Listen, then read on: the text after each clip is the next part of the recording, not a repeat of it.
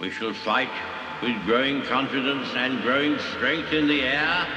We shall fight on the beaches. We shall fight on the landing grounds. We shall fight in the fields and in the streets. We shall never surrender until, in God's good time, the new world, with all its power and might, steps forth to the rescue and the liberation of people. In times of universal deceit, truth is the only rebellion left. On today's show, I'm going to cover a couple different stories. Number one, how do I feel about Kevin McCarthy being the Speaker of the House and the process that got him there? Number two, the left continues to prove they're more interested in the power of a cult than they are in science. And then, how do you respond to gossip when you're in leadership? What should you do when people are saying stuff that's just junk? I'm going to cover this and maybe even some more on today's Rebellion. Good morning and welcome to The Rebellion. Thank you for listening into the show. Well, as I said in the introduction, today I'm going to cover a couple different topics. Connected, disconnected, I don't know, but I've been asked a couple questions via text and Facebook messaging, whatnot. How do I feel about a couple news items that I haven't said much about on the Rebellion recently? And the, the one that uh, I suppose is a conspicuous absence on my part is the Kevin McCarthy as Speaker of the House situation and the process that led to him being in that position. Is it good? Is it bad? What has it proven with regard to the American system of government? And what does it say about the Republican Party? I'll talk about that. Another question I've been asked is uh, this stuff about science.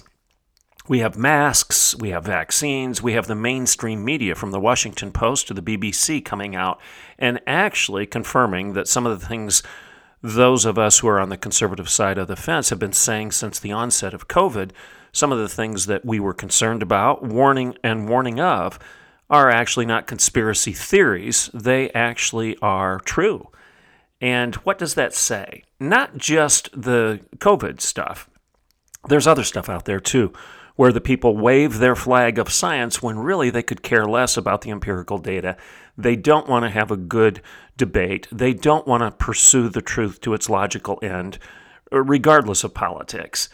And by the way, if you really believe in science, that's what you would do. You wouldn't cover up data because you have an agenda. That's not science. That's power. That's scientism. That's the creation of a new religion as opposed to the pursuit of the empirical data, the real facts that are out there. Science doesn't care about your feelings. Science doesn't care about your personal emotions or your agendas or your politics. Science is about discovering what is real and true. So whether it be masks or vaccines, myocarditis, gas stoves, uh, driving your car, not driving your car, the European Union shutting down farmers, and Scotland just recently announcing a, an enforced thirty percent reduction in the use of private cars. I mean, the list goes on and on. Global warming, climate change, India experiencing record uh, cold temperatures and therefore hundreds of thousands of people will suffer, and tens of thousands will die as the result of cold, not heat, in India.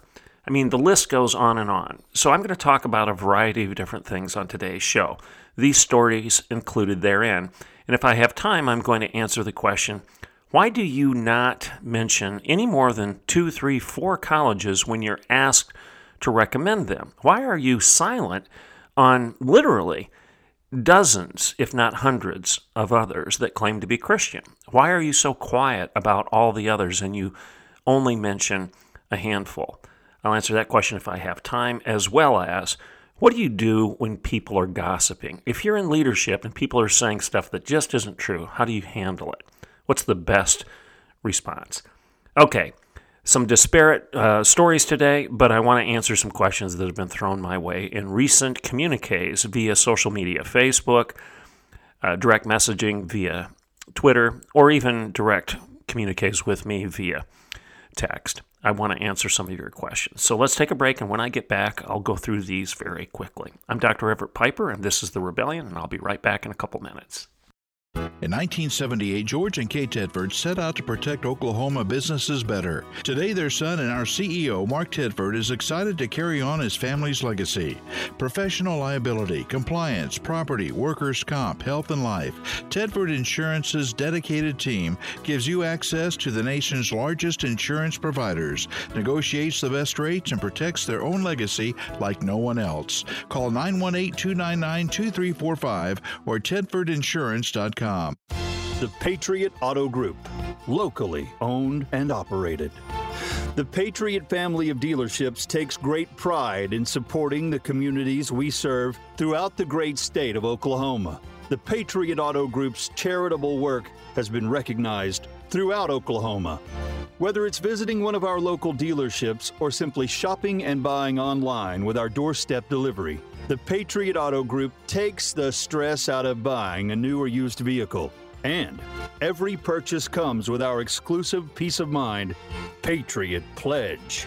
You get engines for life, plus one year maintenance, and ten full years of roadside assistance, plus so much more. Sure, we can sell you a car, but supporting our community and lending a hand to our neighbors in need? Sold. The Patriot Auto Group. Proud Oklahomans in the communities we serve. Okay, welcome back to The Rebellion.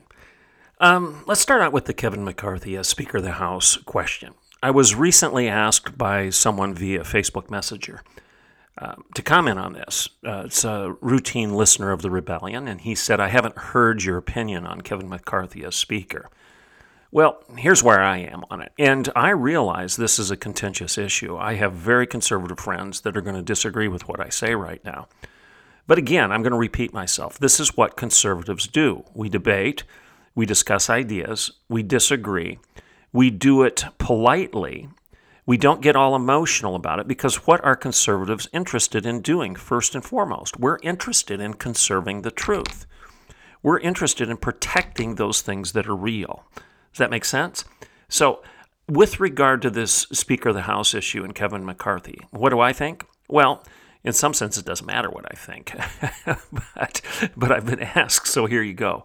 I'm not a huge fan of McCarthy. I don't think he's a true conservative. I think there would be more conservative people that we could choose to be Speaker of the House, and I think that would be good for our country. However, I don't think that pragmatically and realistically that was in the cards. So here's where we get into what we'll call incrementalism.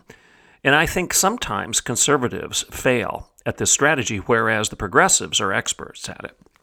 They'll move the ball forward three steps, and then they'll accept getting knocked back two. In other words, it's uh, football.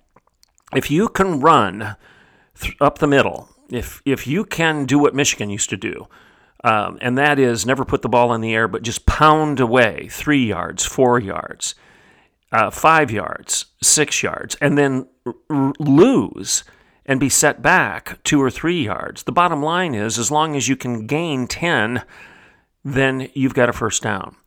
It's incrementalism. It's the nature of football. It's accepting the fact that not every play is going to be a victory, but the ultimate goal is to gain ten yards, therefore start over again with a first down and move the ball down the field, ultimately to a touchdown. Now, progressives understand this, whereas I think conservatives often fail in this strategy. Uh, I've talked about it with regard to uh, the abortion debate. I do think that uh, every Every human life is sacred, and we should work as aggressively as we can to protect as many lives as is possible at a given moment. But I've talked about the issue of triage on the battlefield and how the MASH units, the, the medical uh, facilities, you remember the T V series MASH, a medical hospital, a mobile surgical hospital that's out on the front lines. They have to make triage decisions. They want to save every life, but there are times when they can't. So when the helicopters come in with dozens upon dozens upon dozens of injured soldiers, they have to immediately, the surgeons, the medical staff, they have to immediately make, they have to evaluate the situation and decide who to, who to give more attention to because of the reality, the ugly, evil, sinful reality of warfare. They can't save every one of them. Does that mean they're diminishing the value of human life? Does that mean that they're practicing euthanasia, or uh, that they're guilty of killing some people while deciding that other people should live? No, they have to make logical, medical, triage decisions. And I think we should approach the abortion situation in the same way. If I can't save all one hundred babies that are at risk, but yet a decision that I'm going to make will save eighty-nine of them, whereas if I don't make that decision, I'll continue to lose all one hundred of them, or maybe uh, I'll lose ninety-nine of them, or eighty of them, or seventy of them. You get my point. If I can, if I can save eighty or ninety, or if I can save ninety-nine, or even if I can only save seventy-five of those babies, if my decision results in more human lives being saved rather than less, then I'm going to move the ball down the field. That does not mean that I believe those that died should have. It means that at the end of the day, the day, the increment of time, at the end of the day, if I've saved more lives rather than less, I'm going to move the ball. That's incrementalism. Now, with regard to Kevin McCarthy, I think we should discuss that situation in the exact same terms, incrementalism versus all or nothing. I think this was an example of good arguments equaling good government. I think this was a perfect example of why our system of government actually is better than almost any other, if not every other. Our checks and balances between the three competing branches of government, judicial, executive, and legislative, presupposes arguments, pushback. It presupposes the broken nature of man and that we need to have a correction, and that sometimes a stalemate is a good thing rather than a bad thing, and that incremental gain is better than nothing. So I applaud the group of twenty. Some people said these people are making uh, the Republican Party look uh, foolish. They're making it look like a joke. I disagree. I think this group of twenty demonstrated that when you toe the line and when you push back and you demand a good debate, a good argument, as uncomfortable as it may be, as long as you have a goal, as long as you get something at the end of the argument, and they did. They got concessions from McCarthy and the and the moderates within the Republican Party. They moved the ball down the field, and I think that is a positive thing. And therefore, I agree with Ben Carson and others who have said this choice, Uh, McCarthy is is a is a good choice in light of everything else that's on the table right now. Nobody else, nobody else that was more conservative really put their name forward, and they didn't have a chance if anybody even discussed them. We all know that. And therefore, I think the, the group of twenty holding out until the very end and demanding concessions, I think they were very wise and very shrewd, and I think we're better off for it. So that's my view on McCarthy and the process that led to where we are right now. Let's go on to science. The left continues to prove they're more interested in the power of a cult than they are science. And what do I mean by that? Well, let's just go through some of the examples. Number one, we know that masks are ineffective, but yet they've become almost a religious, cultic symbol of virtue. Uh, if, if you don't wear a mask, you're a bad person. You're putting people at risk. You're going to get sick and you're going to spread diseases to everybody else. There are certain hospitals in the United States that still require that you wear a mask when you enter their building, even though science demonstrates that masks don't work. They're very ineffective. We know that. They don't stop the spread of this virus. Areas that didn't masks, mask and areas of the country that did, even around the world, not just our country. There's no statistical analysis that proves that masking actually did anything to mitigate the spread of the disease. There isn't any. That's just a fact. Now, you can go out there and say there's stuff, but there isn't. It's not.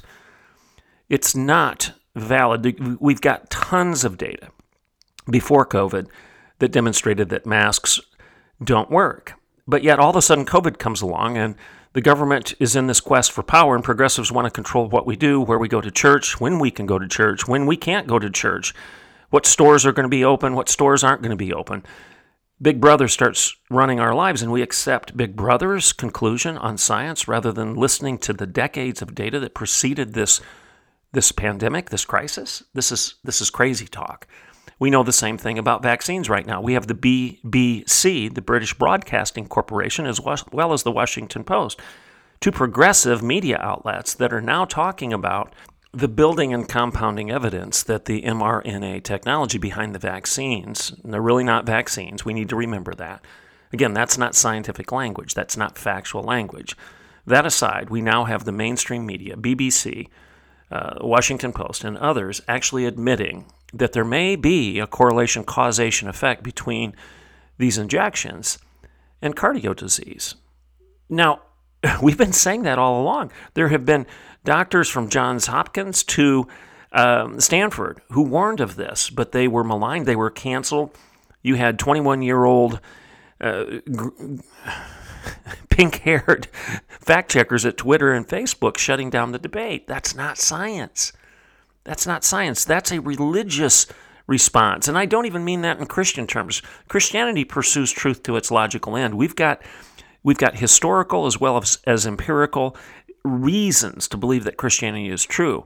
But if this is like Greek mythology. This is like um, Jim Jones' cultish attitudes where you're shutting down anybody that disagrees. That's not Christianity. That's the behavior of a cult, and that's what's taking place with regard to this uh, banner of science being waved over these political agendas that are laden with power. I mean, you've got the mask, you've got the vaccines, you've got the reality of myocarditis and other other people dying or getting very sick in inexplicable ways. And you now have people that are actually willing to listen to the scientists that were warning of this all along. And then you've got all this nonsense about gas stoves. The government wants to stop us from buying gas stoves because they're contributing to global warming when there's no data. There's no data to support that conclusion. In fact, the research is, that is out there with regard to the difference between you using a gas-powered grill or stove in your home versus one that's electric, there's the research shows that there is no evidence of greater air contamination as the result of using gas rather than electricity. That's just a fact. And by the way, I'll say it again, where does the electricity come from? You have to have a power plant to produce the electricity. You don't use electricity to produce electricity. You've got to have some source to produce that particular form of energy called electricity. And those sources are coal-fired plants or natural gas-fired plants predominantly. Over eighty percent of our energy capacity comes from burning fossil fuels. And that is true when it comes to the production of electricity.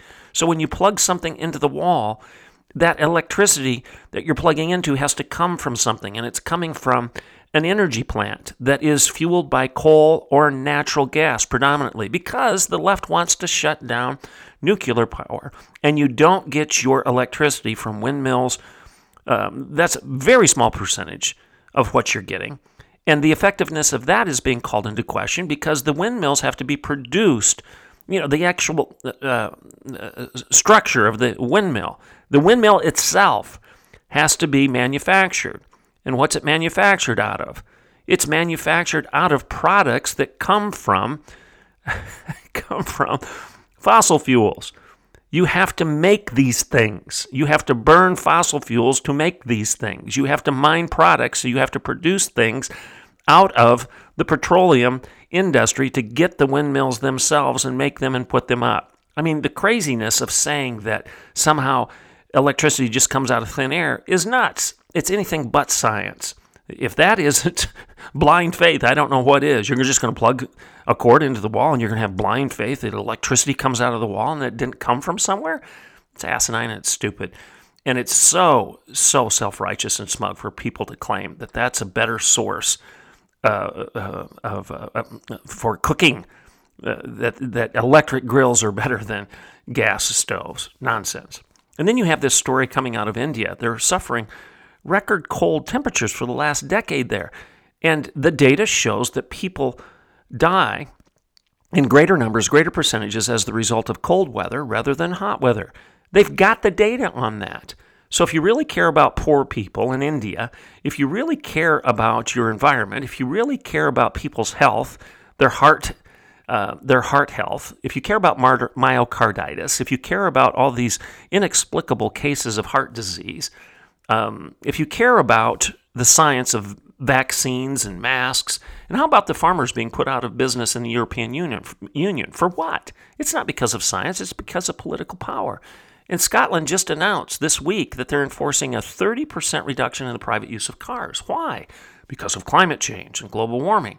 This is crazy talk. There is no data to support the fact that this is going to do anything. And even if it did re- reduce C O two emissions in Europe by some infinitesimal amount, you've got to remember that China and Russia, they're building these power plants that burn coal and dirty energy. They're building them by the dozens. So what do you think you're doing? You're putting yourself at the mercy of these people that don't care, and they're laughing at you because they'll conquer you because you're being stupid. You're being lied to is the bottom line here. And we need to wake up and recognize it. All right, so here's another story.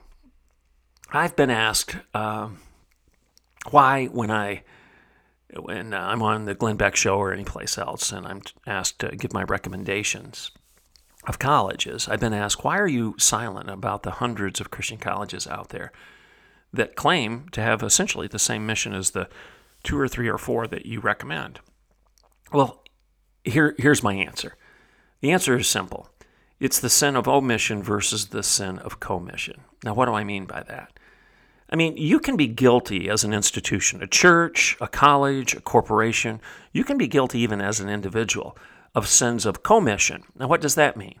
That means you're committing a sin, commission. You're overtly doing something, most times, unknowingly so, that's wrong. And you're lying, you're stealing, uh, you're you're unfaithful. These are sins of commission. You have decided to commit an act, a sin of commission, a commission of an act. A com- you're doing something that's wrong and you know it. And that is defined as a sin of commission. Now, what's a sin of omission? Well, in that case, it's not necessarily the commission of an act. It's the omission of doing what's right. In other words, you're seeing something take place. You're watching this train wreck and you do nothing to stop it. You didn't cause the train wreck. You didn't go out and put something on the tracks to, de- to derail the cars, but you know someone else did, and you said nothing about it. That's a sin of commission. And many would argue it's equal to, in terms of its gravity, and personal guilt to the sin of commission. If you're sitting back and watching Hitler c- kill the Jews, for example, and you do nothing about it, then can you wash your hands of this evil? Can you cleanse your conscience of this sin? All the Christians who were silent during the Holocaust, all of the Christians in Germany or elsewhere around the world that were silent in the face of this Holocaust, when they saw the building evidence of what was going on and they said nothing about it, were they innocent? Well, the answer is no. And almost everyone listening to me on this show right now would agree. It goes back to this This Bonhoeffer quote, "Not to speak is to speak, and not to act is to act. Silence in the face of evil is evil itself. God will not hold us guiltless." What is Bonhoeffer confronting? He's confronting the sin of omission, not necessarily commission. He's saying when you don't speak and when you don't act, you're guilty of the evil just as much as are those that are doing it actively. You're, you're complicit in the sin. That's the sin of omission. So what's that have to do with colleges? Well, or churches. Let's just refer to the to them as one category, colleges and churches. There's a statement that one of my friends put out on Facebook recently, and I'm going to read that to you. It expresses exactly how I feel about this and why I remain silent. Or, you know, I'm not silent. I do recommend College of the Ozarks. I do recommend Hillsdale College. I do recommend New Saint Andrews College University up in Moscow, Idaho. I think Cedarville College in Cedarville, Ohio is also a good institution. I think what Colorado Christian University is doing in terms of its conservative summit is good. Uh, there are maybe another one or two colleges out there that um, I just haven't thought of yet. But people ask, well, why are you silent on all of the others, institutions that you even worked for and championed? Well, it gets into this issue of omission versus commission. Here's what Wesley Mack says on Facebook. Many are expressing alarm with the almost universal lack of guidance and leadership or genuine biblical counsel coming from the ecclesiastical class in our ever more darkening and hostile world. I would encourage, says Mack, such contemporary spiritual leaders to take their pacifiers out of their mouths, get out from under their bubble-wrapped, domed existence of pacifistic uh, protectionism, that's his language, and grab the entirety of the authentic biblical doctrine, go to their search engines, and take a look at the lives of some who literally transformed their societies, their nations, and the world by their fearless, bold proclamation of the good news of the gospel. This is still Wesley Mack here. He goes on. Here are just a few names they can start with. And he says this, Saint Paul, who boldly confronted the emperor of the most powerful nation that existed, and that empire was converted to Christianity. Count Zinzendorf, who risked his fortune and his life to promote the gospel. Martin Luther and John Calvin, who changed the world forever. William Wilberforce, John and Charles Wesley, George Whitfield, Jonathan Edwards, Gilbert Tennent, John Winthrop, Hannah Heaton, Phyllis Wheatley, Sarah Osborne, and many others who transformed their cultures, societies, and nations through their relentless proclamation of the good news and created nations founded upon the truths of biblical doctrine. Dietrich Bonhoeffer, Martin Niemöller, to name just a couple who defied the government and its power and influenced the takedown of the brutal Nazi regime. Charles Finney, Dwight L. Moody, and many others whose biblical, authentic, spirit-filled preaching and bold proclamation transformed their generations, and I could go on and on. Lord, do it again. That's Wesley Mack. So why am I silent on these other institutions? It's because they're ignoring what Wesley Mack is saying right now. If you're not stepping into the public square and saying something against this anti-science nonsense of masking and forced, quote-unquote, vaccinations, if you're not stepping into the mix, into the fray, and leading rather than following when it comes to the global warming climate change debate, when you refuse to bring speakers to your campus because you don't want to get into that controversial issue, when you won't take on the issue of pro-life, pro-choice, which is right and which is moral and which is good, when you won't stand against the butchery of our youngest children, when you won't speak about these things, when you've got drag queen parties in your local public park and you're not a leader standing against this, you're somehow silent, watching it from the sidelines, I have no respect for you. Why? Because I don't know what you believe. If you're out there just talking about feelings, if you're if you're out there saying, well, we believe in truth, but we're going to talk about grace more aggressively right now than truth.